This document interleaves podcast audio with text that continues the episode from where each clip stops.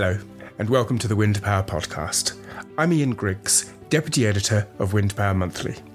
Global offshore wind deployment is being carried out in greater volumes and at an increasingly frenetic pace than ever before. But is the industry becoming a safer place to work as it matures? According to my guests, several factors could be working against safety, including a relentless drive to reduce costs, an industry awash with innovation in which change is the only constant, and the structure of contracts in which developers seek to transfer responsibility for risk mitigation further down the supply chain. On the face of it, Data from last month's annual offshore wind safety report makes for encouraging reading, in that it shows that the number of serious incidents is decreasing even as the number of hours worked in offshore wind installation rise sharply. But do these figures show us a complete picture, and can the industry learn anything meaningful from them? My two guests today are both experts in the field of safety and efficiency in offshore wind operations. Rakesh Maharaj is the founder of safety and training organization ARMSA Academy. He has been working in the safety field for nearly three decades and has advised some of the world's leading energy companies in their operations. His focus is to support renewables companies to grow their organizations safely and with resilience. Welcome to the show, Rakesh. Hi, Ian. It's a pleasure to be here. Also joining us today is Anna Hilden, Global Industry Manager for Offshore Wind at StormGeo, a firm which supports renewables companies by providing up to the minute data on climate conditions, meteorological data, and forecasts. Anna has more than a decade of industry experience and has been coordinating StormGeo's offshore wind team since 2008. Welcome, Anna. Thank you, Ian broadly speaking, do you think the offshore wind industry is becoming safer as it begins to mature? What's your opinion on that, Rakesh? Broadly speaking, yes. I guess the question is is it beginning to mature? What drives maturity? Well, it requires a degree of stabilization where people can consolidate, understand, learn from, apply better. But stability is anything that we're seeing in wind with technological advancements. If you look at turbine sizes, civil infrastructure, it's changing constantly. Is the sector stable enough to become safer? I would argue at this point, perhaps not. Interesting. So you're sort of characterizing the wind industry as a sort of turbulent teenager. Anna, what's your view? Do you think offshore wind is becoming safer as it begins to mature? And what's the trend? Yes, I think it is beginning to mature and it's also becoming safer. Uh, knowledge in the industry is growing. I much agree with Rakesh that the changes that we see all the time pose a challenge, but this is such an a global industry, and uh, you see some of the big players in all markets and uh, carrying with their standards and their requirements. Rakesh, if you were to pick one thing, what would be the best way to improve safety in the offshore wind industry? As much as it is simple in its construction, it's very difficult to answer because the epistemology of safety is being questioned at the moment. What does safety really mean? And if you speak to some quarters, they will argue that safety is the accident and incident rate. But in my world, safety represents something quite different. Safety is an outcome of the things that we do. what is it that we ought to be doing to get safety right?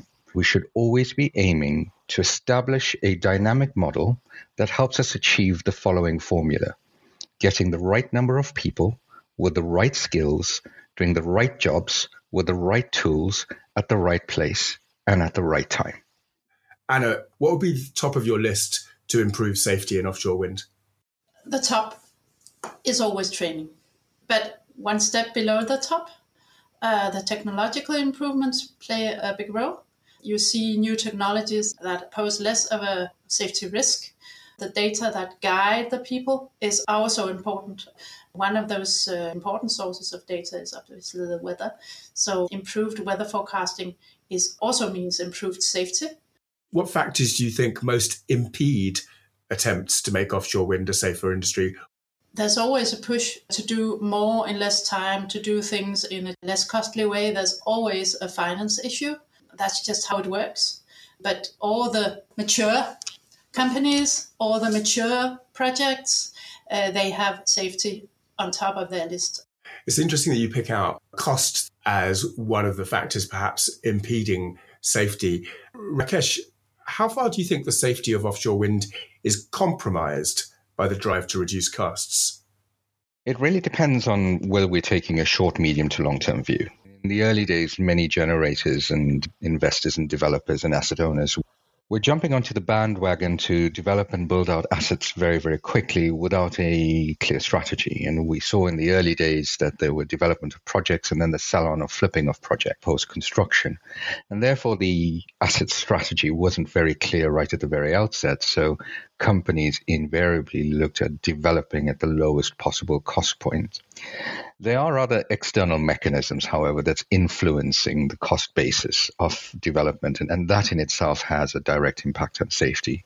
So, if you take, for example, the CFD auction schemes, which force developers to really drive down costs on the front end because there's no certainty or surety of, of being awarded the CFD. The other particular element that we need to consider is hazards, particularly hazards that are inherent within balance of plant, find their way into a project whilst pen is being put to paper. It is actually at that stage that we begin to establish a risk profile based on assumptions, based on unknowns, based on making design choices that may seem to be cost efficient in the short term, but may end up being expensive in the long term. But the degree to which risk analysis of development is actually undertaken during the development stage is pretty weak. So when a project moves through FID and then into pre-construction, it is at really this point that the inherent hazards and risks built into the initial design begin to manifest. We tend to find that companies then have to rely on people in order to mitigate risks that could have more easily be designed out at development stage if there was more funding, resources, and skills available to undertake proper design assessments and hazard elimination and mitigation studies. There is another element. If we look into procurement, an interesting factor is emerging that has a direct impact on safety, and that is contracting structures. So, multi contract strategies are quite typical within this industry. And those multi contract strategies often tend to drive financial control and reward performance.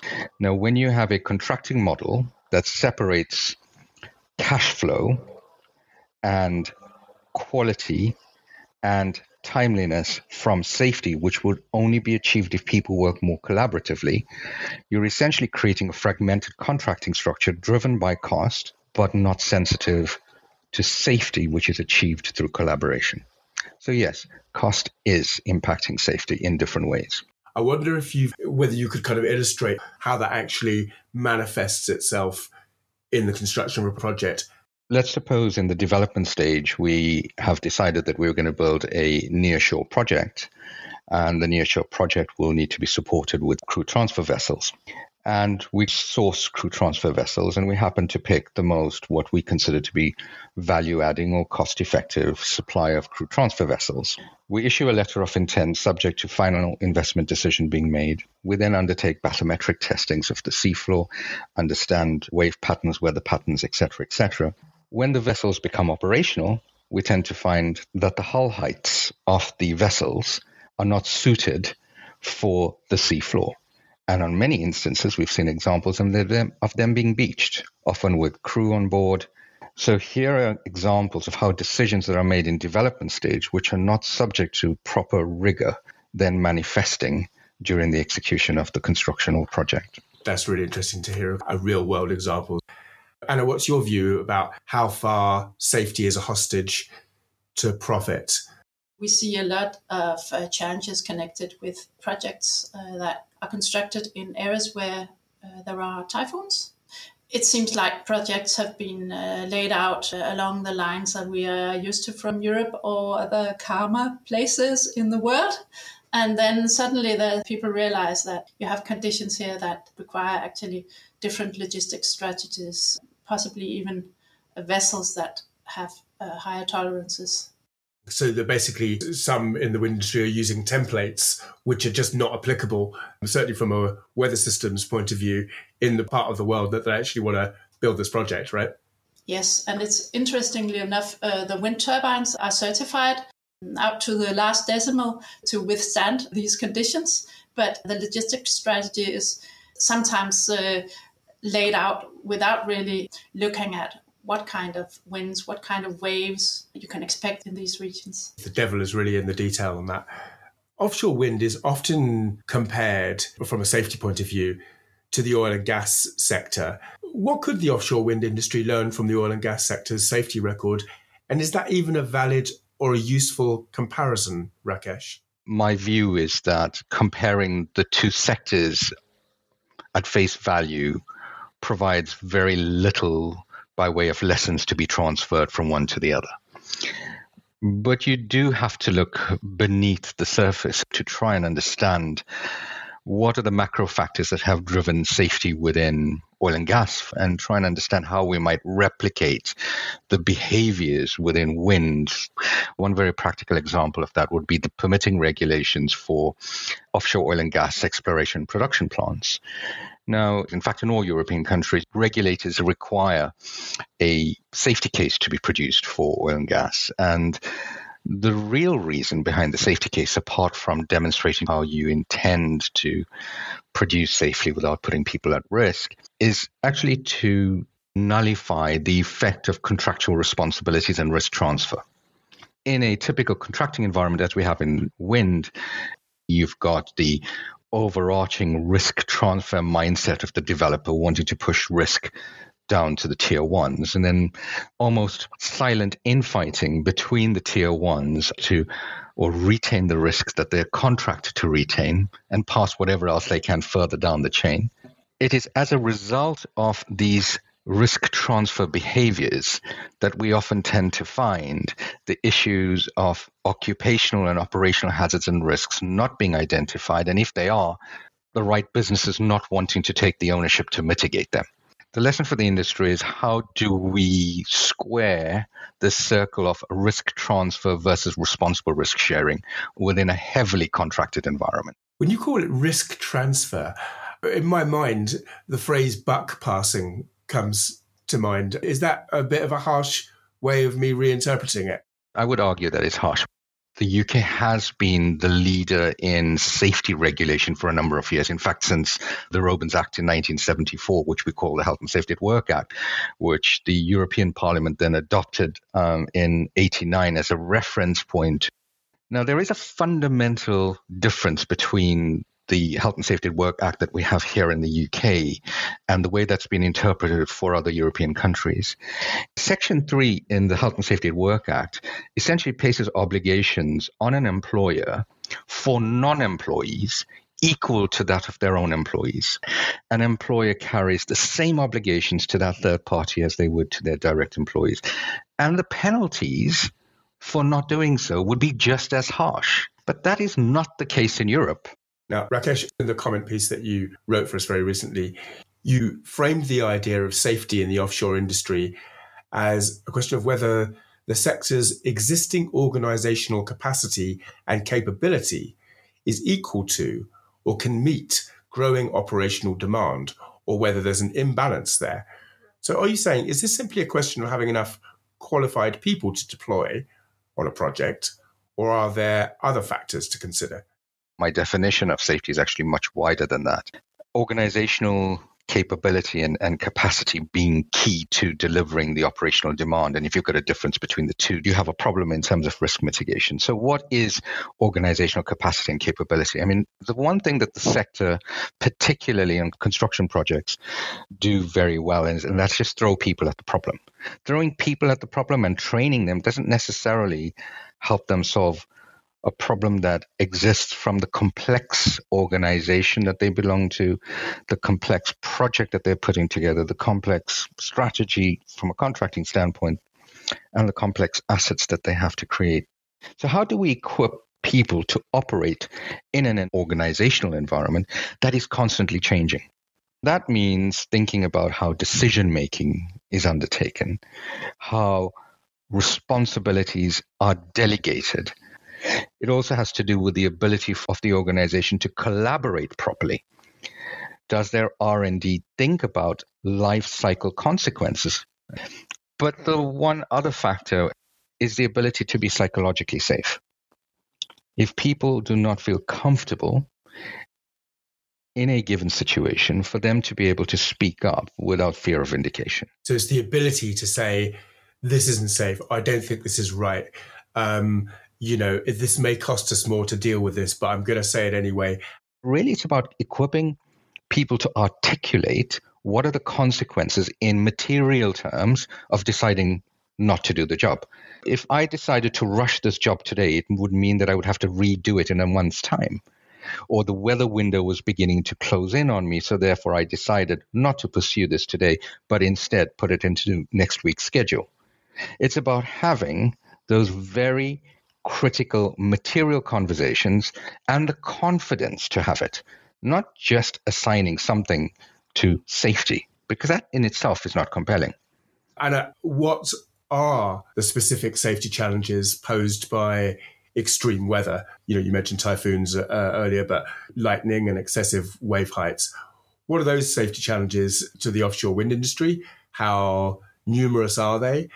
And how should they be mitigated in your view? They don't even need to be extreme to pose uh, challenges. Offshore wind is an industry that works with very low thresholds. It's not like an oil and gas platform in the middle of the North Sea that doesn't care unless the waves are 10, 12 meters of height.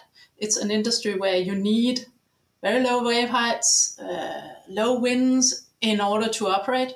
Another aspect is, of course, that uh, offshore wind is so repetitive. If you install a turbine, you need to do that 100 times. If you maintain it, it's even more repetitive. You need to do it every year for 25 years. You need to have routines that, that work every time. And it also means that improvements to methods, to strategy, to vessels, they can add to safety during the project. So that means that you have the advantage and environment with which in itself encourages learning. That's an important difference to oil and gas where you have it's it's actually seldom that you get real weather challenges. In offshore wind you simply have to plan all the time according to the weather conditions because you need to work all the time, you need to do these things and you have equipment that's not that heavy. Tell us a little bit more about those low thresholds in terms of wave heights, etc. Where are we getting to sort of a yellow and a red zone, uh, for instance, where we need to sort of cancel that day's work and say, let's return to shore? In the early projects where we had turbines pretty close to shore uh, at uh, not too high depths, not too far to travel from the ports, crew transfer vessels were used almost exclusively.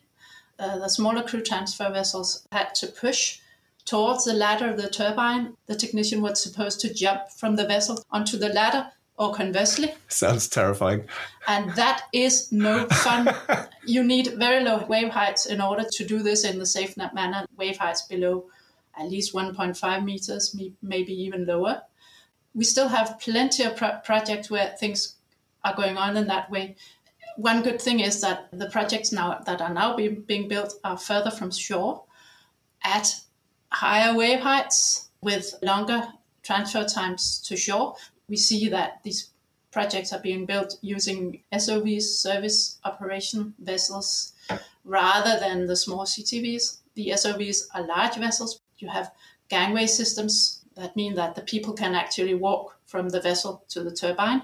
That sounds infinitely preferable to me. Yes. Uh, the drawback is, of course, the cost. It's cheaper to operate CTVs. It's a flexible system, and you can always uh, hire in a new CTV if one uh, is out of order. It's a more costly way of operating, but further offshore and with larger turbines, it pays off not only in um, reduced traffic back and forth, but in higher uptime. Back to cost versus profit again. How does the safety of offshore wind, Anna, impact the image of the industry, particularly for those thinking of coming in from other sectors or indeed for young people considering it as a career path? I think that all heavy industry needs to brand itself as a safe environment to work in. I think offshore wind can do that pretty confidently. Rakesh, what's your view on the reputational effect uh, of safety on the offshore wind industry? Does offshore wind have an image problem?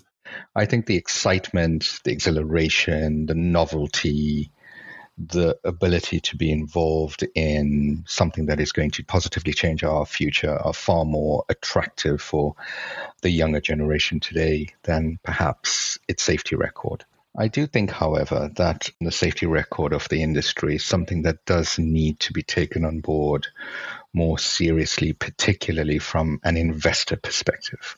There are some investors, such as the World Bank, have set a really good example for the industry by establishing safety performance provisos in their funding agreements. I do believe that the private investment community can learn something from it.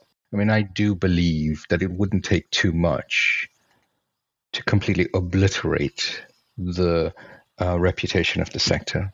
All it would take is a few fatalities involving young workers. We're on a winning streak so far. Let's keep it that way. We're going to talk a little bit now about the latest annual offshore wind safety report.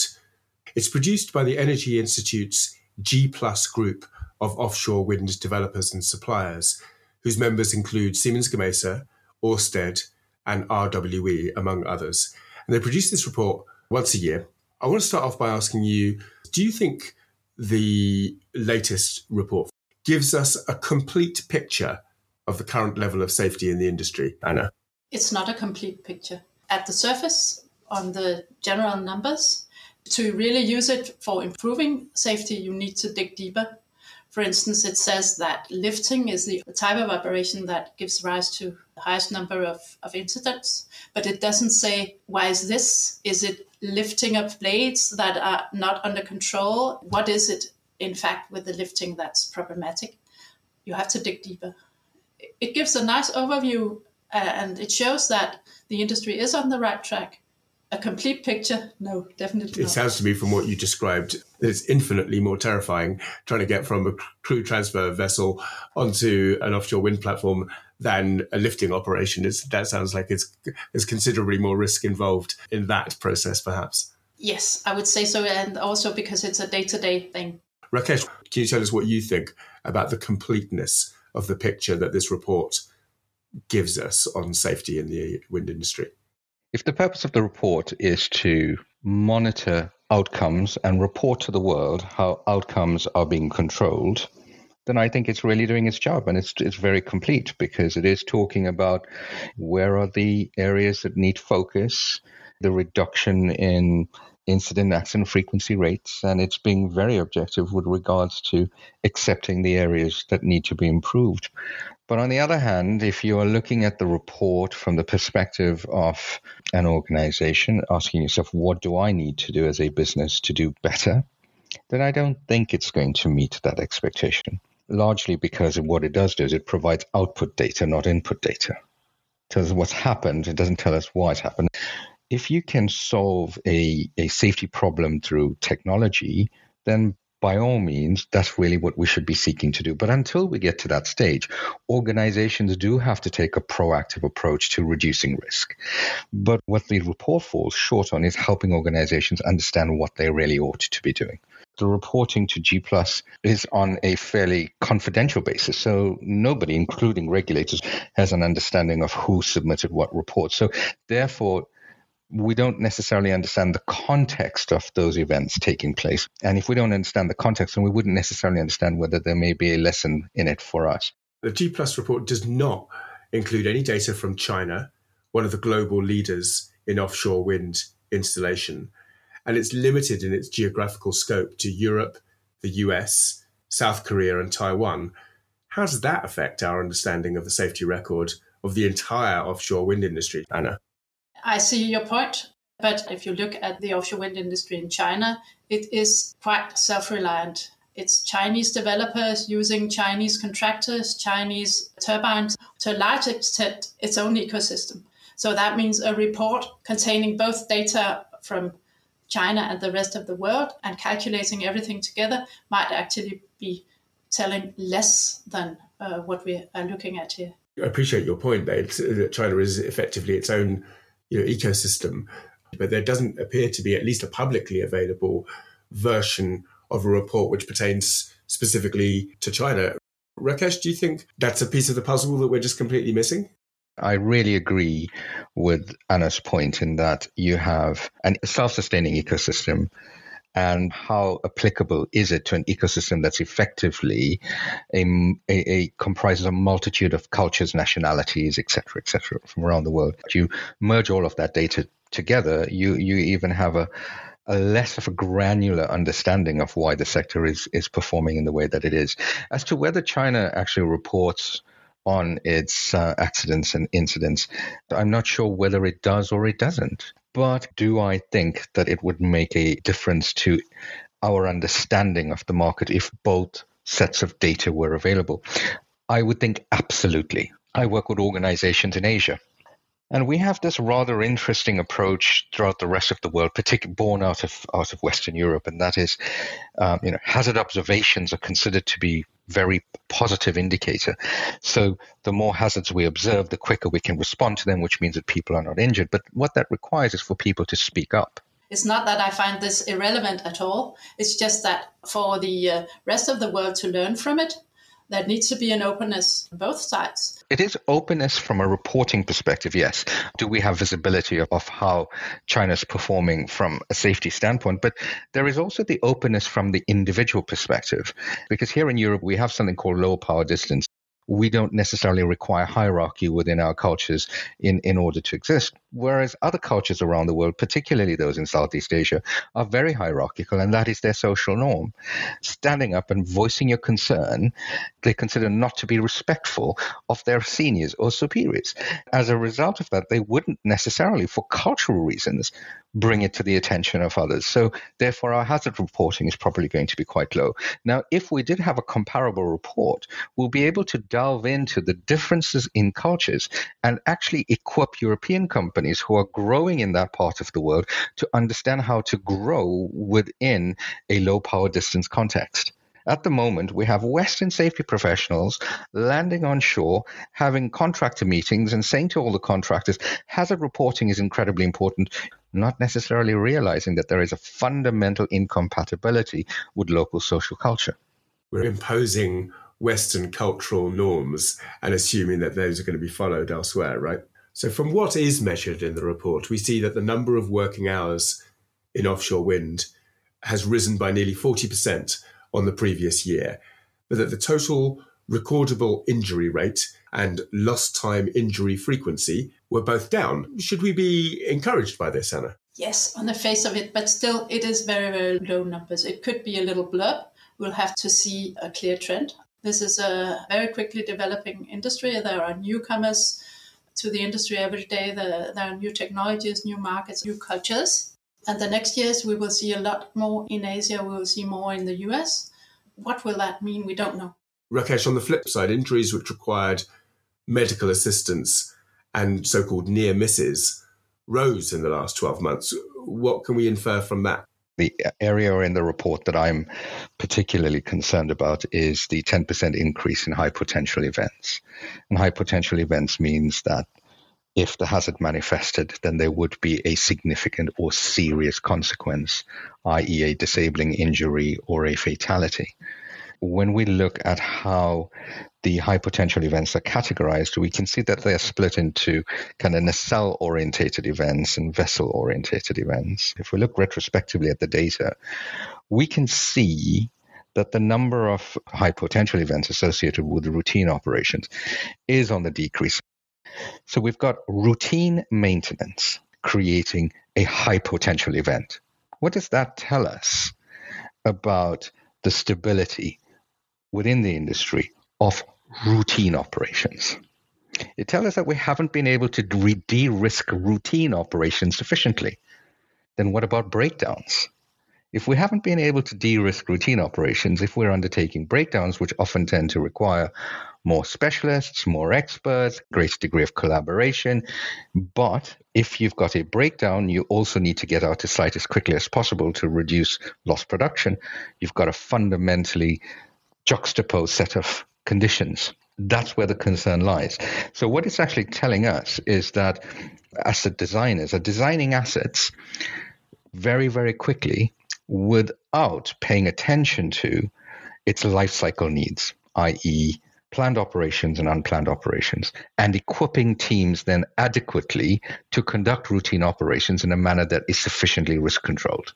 That's really interesting. Anna, Anna, what's your take on that? Yes, although I still think that these numbers are very low. So if you were a statistician doing an analysis of uh, what kind of inferences you can safely make from these numbers, it would not be that clear. Well, that brings me to the end of my questions. Rakesh and Anna, thank you both very much indeed for joining us on the Wind Power podcast to talk about safety in offshore wind. Thank you very much for the invitation. It's been incredibly exciting, Ian. Thanks also from me. It's been interesting. Thanks for listening to the Wind Power Podcast. We'll be back soon with another episode to explore the issues which are driving the wind industry. In the meantime, for the latest news, expert opinion, and analysis, visit windpowermonthly.co.uk for daily updates or to sign up for one of our specialist bulletins delivered straight to your inbox.